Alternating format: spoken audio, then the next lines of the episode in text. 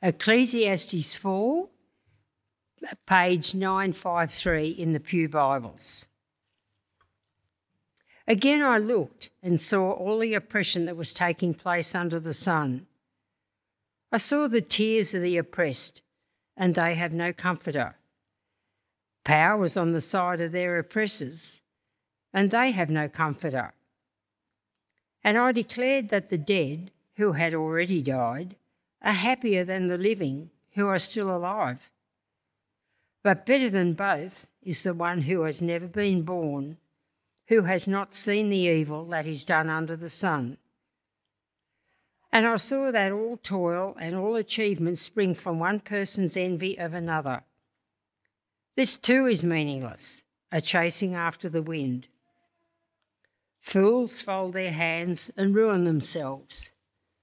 Better one handful with tranquillity than two handfuls with toil and chasing after the wind. Again I saw something meaningless under the sun. There was a man all alone. He had neither son nor brother.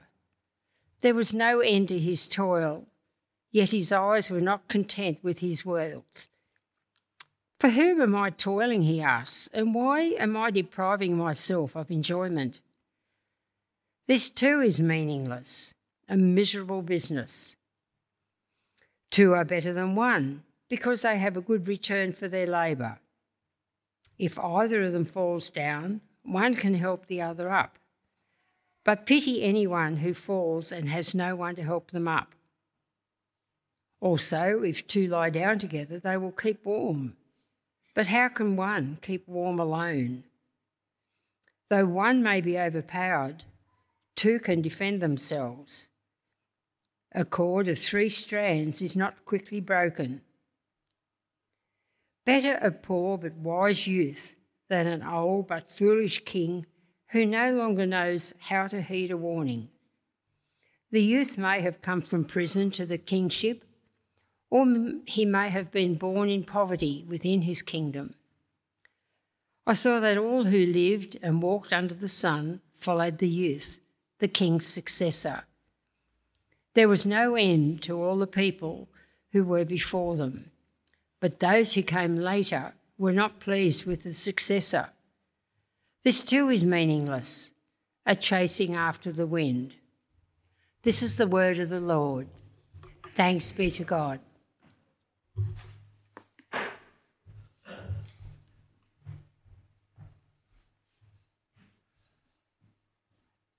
Good morning. Well, Tom has already asked us the question, what gets you up in the morning? And it's obviously something, because we're all here, so congratulations. That's really good. I imagine that for many of us, it's some combination of habit and hunger. You get up at the time you do, and you run through a routine, because that's just what you do. And the first thing you do once you're up has something to do with your stomach. Your stomach has something to say about it. But what about beyond that? Well, what dictates what you use your breakfast energy for?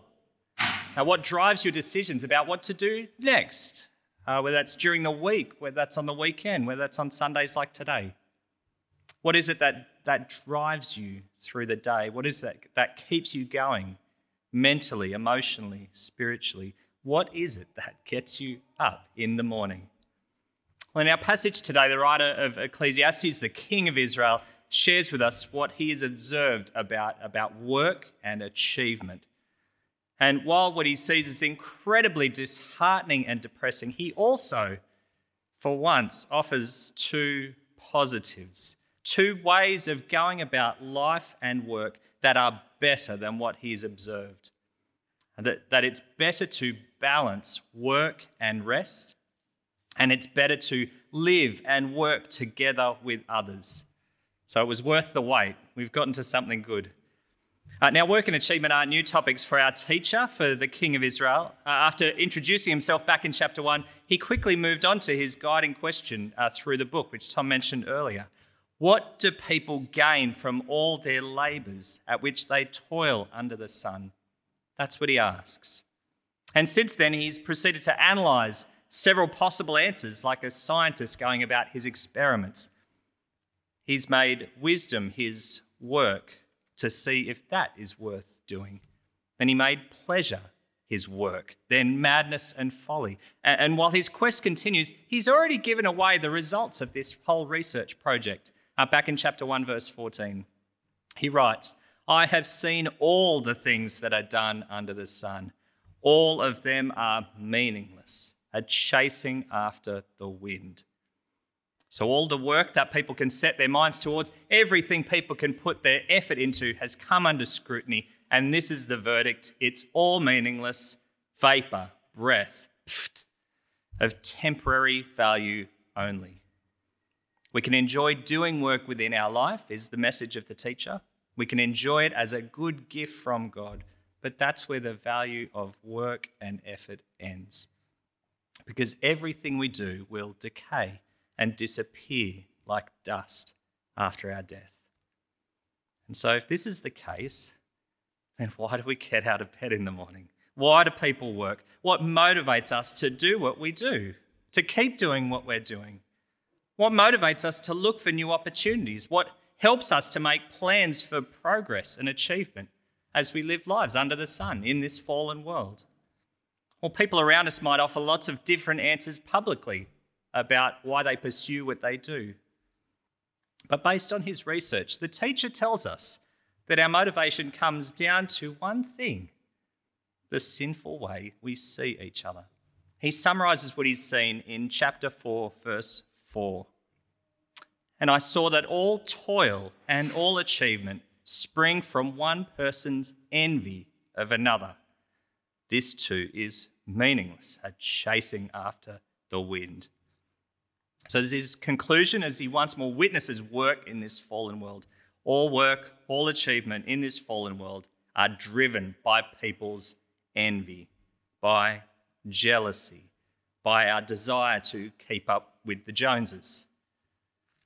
And it's fascinating that the teacher's observation among the people of his time is so like ours. It's like people then, we too are very easily competitive. Comparison is second nature to us. As we go about life in this world, we build a picture of success based on what we see in each other, on the achievements of others in whatever category of life they might be. Maybe we see people's career advancement. Maybe we see their comfort. Maybe we see their social status. And we build a picture of what we want to be. We set our hearts on that picture. And then we make our choices, large and small, based on reaching that picture, what it's going to take to be like those other people, be better than those other people. And that's what gets us out of bed in the morning, and we work towards it. In the eyes of the teacher, this is our mixed and possibly only motivation for work in this fallen world. And we might be pretty good at repackaging it, reinterpreting it as something positive, but the teacher calls it what it is: wanting to be like others, to be better than others. And so what do we do when we recognise the truth of what he says about humanity? What do we do when we recognise some of that in ourselves? Well, the teacher shows us two alternatives at opposite ends of the spectrum. Look with me at verse 5. He says, "Fools fold their hands and ruin themselves. Better one handful with tranquility than two handfuls with toil and chasing after the wind." So as we can see, his descriptions are all about what we do with our hands. Now, this is a helpful way of describing our work because how we use our hands is usually related to our work in some way. If I tell you that I have my hands full, what do I mean? Yeah, I'm at full capacity. I can't do anything more than what I'm doing right now. My hands are full. And if I tell you that I need a hand, then I'm asking for your help with something that I'm working on. And so this is how the teacher describes the ways that we could go about work and life, by talking about our hands. And we could go through life with folded hands, also known as laziness. The thinking goes that if work is always motivated to some degree by sin, by envy, then don't work at all. Why take the risk? Just take it easy, kick back and relax, put your hands behind your head. This is what folded hands is like. And it's attractive. Some school leavers and 20-somethings aspire to live this way, delaying, if possible, the responsibility of providing for yourself. But as good as it sounds, it's foolish. It leads to ruin. It's foolish because if your hands are folded, then they're empty. No work means no way of providing even basic needs for yourself or others. It's draining what you have until there's nothing left. Proverbs echoes this sad truth in chapter 6, verse 10 and 11, which says, "A little sleep, a little slumber, a little folding of the hands to rest, and poverty will come on you like a thief, and scarcity like an armed man." That's folded hands, laziness. It's not the solution. And the alternative to the folded hands is two handfuls with toil. Unlike folded hands, two handfuls means lots of work. And this too is attractive. It seems wise to work harder, to operate at full capacity, to take every opportunity to do more work, to maximize our resources. And our world appears to encourage us in this, because being endlessly busy is a badge of honor. Even if we're not busy, we're meant to look busy or at least sound busy. So often when someone asks me, "How are you going?" my almost instant response is busy. Usually I say that not because I'm actually at full capacity, but I feel like I should be. I feel like I'm meant to be busy at full capacity all the time. Because the logic goes that if we work harder, then we'll be more satisfied by getting more done. And we'll also have more to show for it, so we'll reach our goal sooner.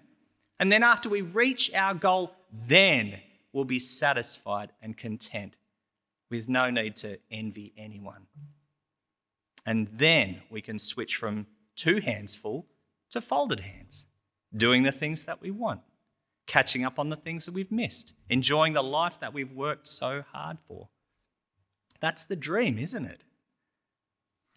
But the teacher finds that working like this, living with this two hands mindset, is a chasing after the wind. And he describes what he has seen of the futility of this and the frustration of this way of life in verse 8. He writes, "There was a man all alone. He had neither son nor brother. There was no end to his toil. Yet his eyes were not content with his wealth." This man shows us that we can't just switch on contentment when we reach our goal. Contentment remains elusive unless our heart is changed by God through the work of his Spirit. If we're motivated to work by envy and jealousy, then we're just going to find another Jones to keep up with, another picture of success, another achievement to chase after, and on it goes. The suggestion of these verses is that contentment doesn't come through hard work, through this two hands full living. No, contentment is cultivated by seeing something better, seeing the good pattern of life and work that is given by God. And the teacher shares this picture with us as the better way at the start of verse 6. Better one handful with tranquility than two handfuls with toil and chasing after the wind. Now, what he's describing here is a pattern that keeps work and rest in healthy balance. It's the work-life balance that we're always told about. It's not the always resting with folded hands that ends in ruin. It's not the always working with two hands full that is chasing after the wind. And it's not the mix that we often see of lurching from one extreme to the other, working to the point of physical, mental, or relational breakdown, and then being forced to rest to deal with the consequences. And what the teacher describes is a way of working that sees the importance of both work and rest and integrates them together in life. It's a way of life that fills one hand with work, using God-given skills, time, and energy to do good, to provide for yourself and others, but that leaves one hand free for tranquility, for enjoying life, for sharing in relationships, for resting. Now, there's nothing revolutionary about this. There's nothing revolutionary about this in Scripture. This balanced pattern has been knitted by God into the fabric of creation. It's been affirmed by God in his law. And it's recognized as necessary by experts even now. But that doesn't make it easy to live out. Then, as now, envy is still so common. And contentment is so rare and so hard to maintain. But this is the Godward posture that we're encouraged to seek and to ask for and to adopt, because it's better. And so this is the first better than about life and work. It's better to balance work and rest in healthy balance. Balancing work and rest is better than ruinous laziness. And it's better than chasing after the wind of envy. Because balancing leads to satisfaction. Balancing work and rest is better for the worker. It's better for the person going through life with this attitude. Because as the writer of Proverbs says in chapter 14, verse 30, a heart at peace gives life to the body, but envy rots the bones. And as we see in the verses that follow back in Ecclesiastes, balancing work and rest is also better for others, for each other, which leads us to the second better than about life and work in this chapter, that it's better to live and work together with others. As we've touched on before, verses 8 and 9 describe the result of two hands full living. The teacher describes for us a man who is all alone, maybe because he's too busy to have any friends or any relationships, maybe because his work ethic has destroyed any friendships or relationships he might have had. We find this man at the point where he pauses from his busyness to reflect on his wealth and his independence. And he asks himself, what is the point of working so hard?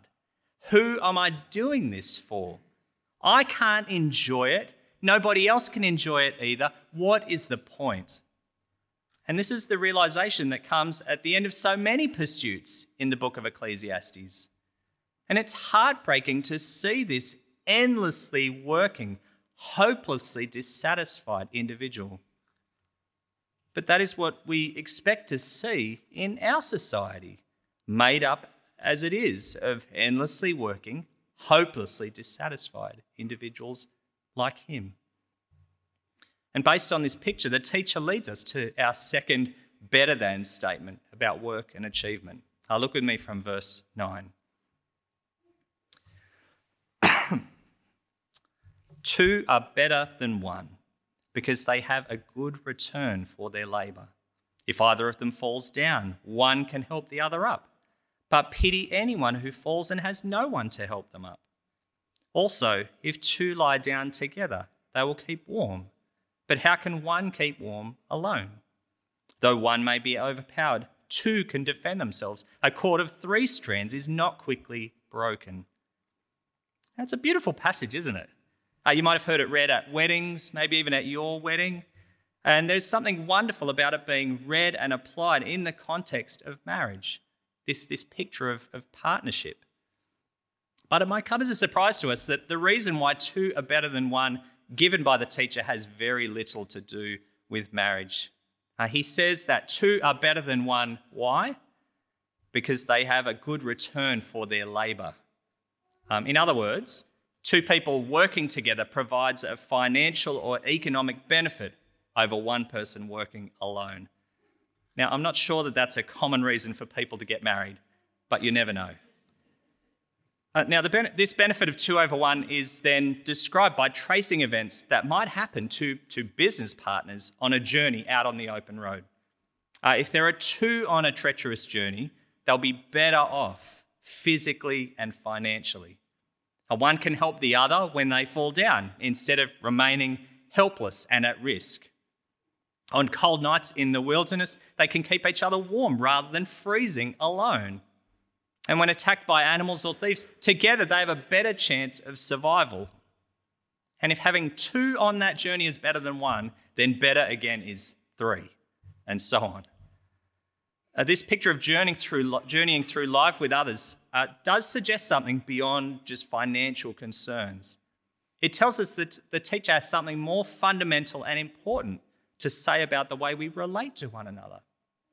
He wants to affirm the good of seeking and being in relationship with others, that it is good when people work together for mutual benefit.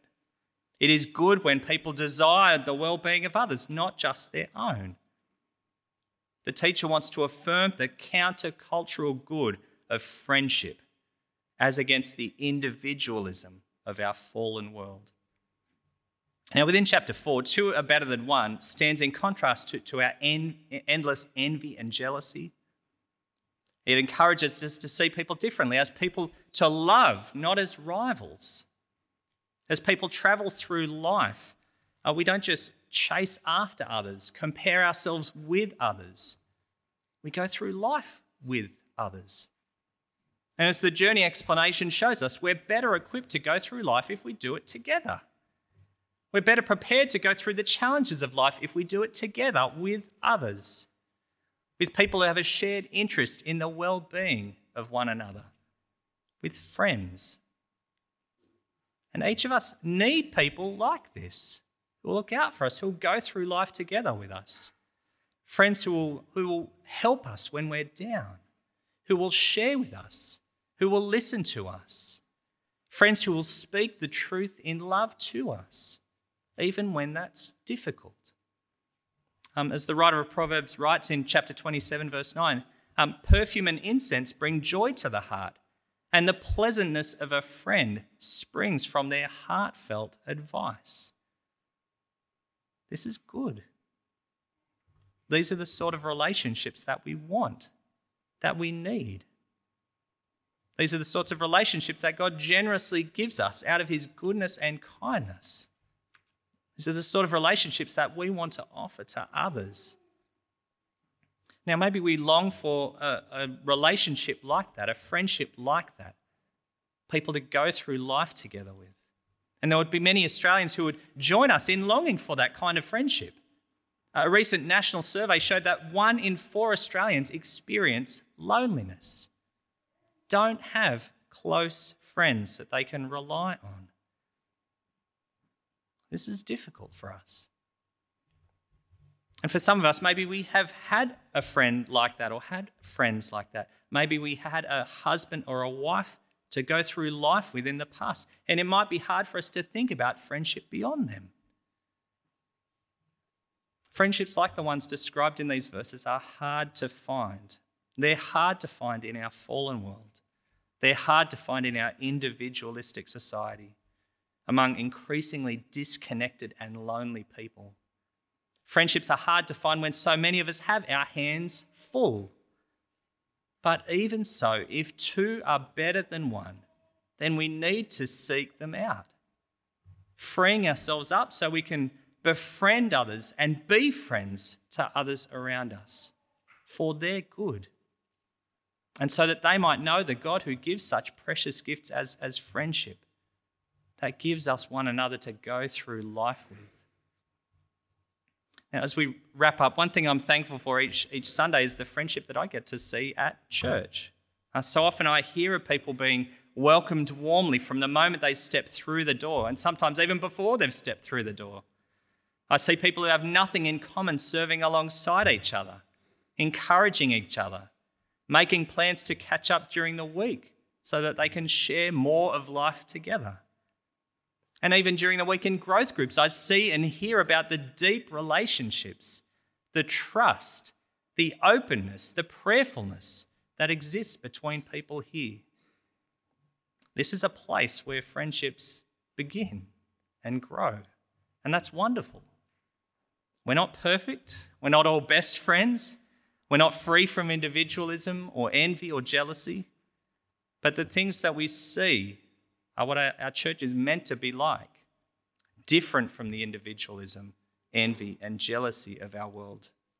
Different because of God's work in us and among us, bringing us together, helping us to love one another because of the love that has been shown to us in Christ, helping us to have a relationship with God and with each other through Christ, so that we might share in the joys and struggles of life together as brothers and sisters in Christ. And what a gift that is. Let me lead us in prayer. Our gracious God, we humbly thank you for all your gifts so freely given to us, for life and health and safety, for power to work, leisure to rest, and for all that is beautiful in creation and human life. And above all, we praise you for our Saviour, Jesus Christ, for his death and resurrection, for the gift of your Spirit, and for the hope of sharing together in your glory. Please fill our hearts with all joy and peace in believing, through Jesus Christ our Lord. Amen.